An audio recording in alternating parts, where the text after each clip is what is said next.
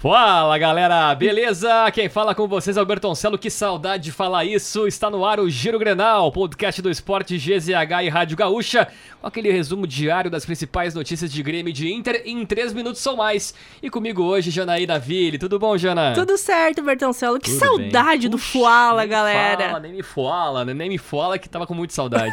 Lembrando que o Giro Grenal é sempre para MrJack.bet. Palpite certeiro, saque instantâneo. Acesse MRJ jack.bet e desafie-se. Hoje, quinta-feira, 8 de dezembro de 2022. E vamos começar pelo Grêmio, porque chega ao fim a novela Walter Kahneman. O Grêmio e o zagueiro resolveram as diferenças e encaminharam a renovação de contrato. O novo vínculo terá validade até dezembro de 2023.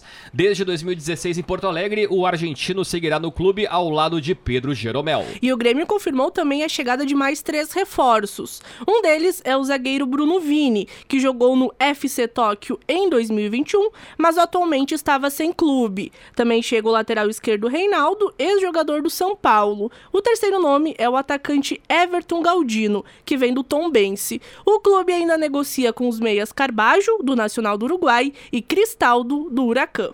O elenco tricolor se representou nesta quinta para a temporada de 2023. O novo presidente Alberto Guerra e o técnico Renato Portaluppi falaram com os atletas e também com a imprensa. Depois, os jogadores foram ao CT Luiz Carvalho para o início das avaliações físicas. O time terá pela frente as disputas da Recopa Gaúcha, do Gauchão, da Copa do Brasil e também do Brasileirão. E agora falando de Inter, Bertoncelo, hum. um dos principais assuntos do Colorado neste final de ano é sobre a permanência ou não de Tyson. Ele tem contrato até abril de 2023. O clube ainda não procurou o meio atacante para estender o vínculo e entende que ele perdeu protagonismo na última temporada. Mas na avaliação do representante do jogador, o camisa 7 tem o objetivo de permanecer no Beira-Rio. Pois é, e o meio atacante Maurício é um dos nomes mais cotados para se transferir na abertura da janela de transferências. O Atalanta da Itália entrou em contato com os representantes do jogador para saber quais seriam as condições de negociação com o Inter.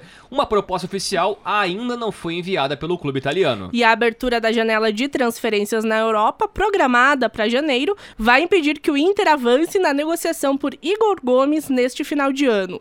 Com vínculo ao São Paulo até o dia 31 de março de 2023, o Meia ainda tem o desejo de atuar em solo europeu e por isso quer esgotar a possibilidade antes de confirmar uma transferência para o mercado interno. Siga o Giro Giro Grenal na sua plataforma de áudio preferida, deixe a sua avaliação e ative o sininho para receber uma notificação sempre que o episódio novo estiver no ar.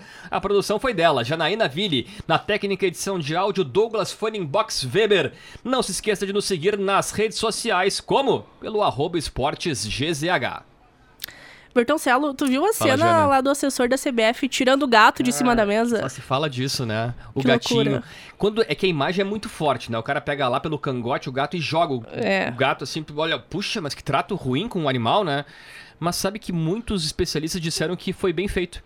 Porque não se sabe se ele vai atacar, se ele é selvagem, se ele gosta de ti, né? Tem alguma doença. Eu acho que ele fez certo, tá? Claro que ele. E tanto é que ele faz um, um, carinho antes, né? Um carinho e tal. E, e, tu sabe que esse gato ele tá sempre lá, tá sempre no, lá. no, local das coletivas do, do, Brasil. E ele ganhou o apelido de Hexa. O Hexa. Será um sinal? Será? Eu imagino a festa com o gatinho depois, quando for Hexa mesmo, brigando, jogando o gato pra cima, assim. Vai, Hexa, vai, Hexa.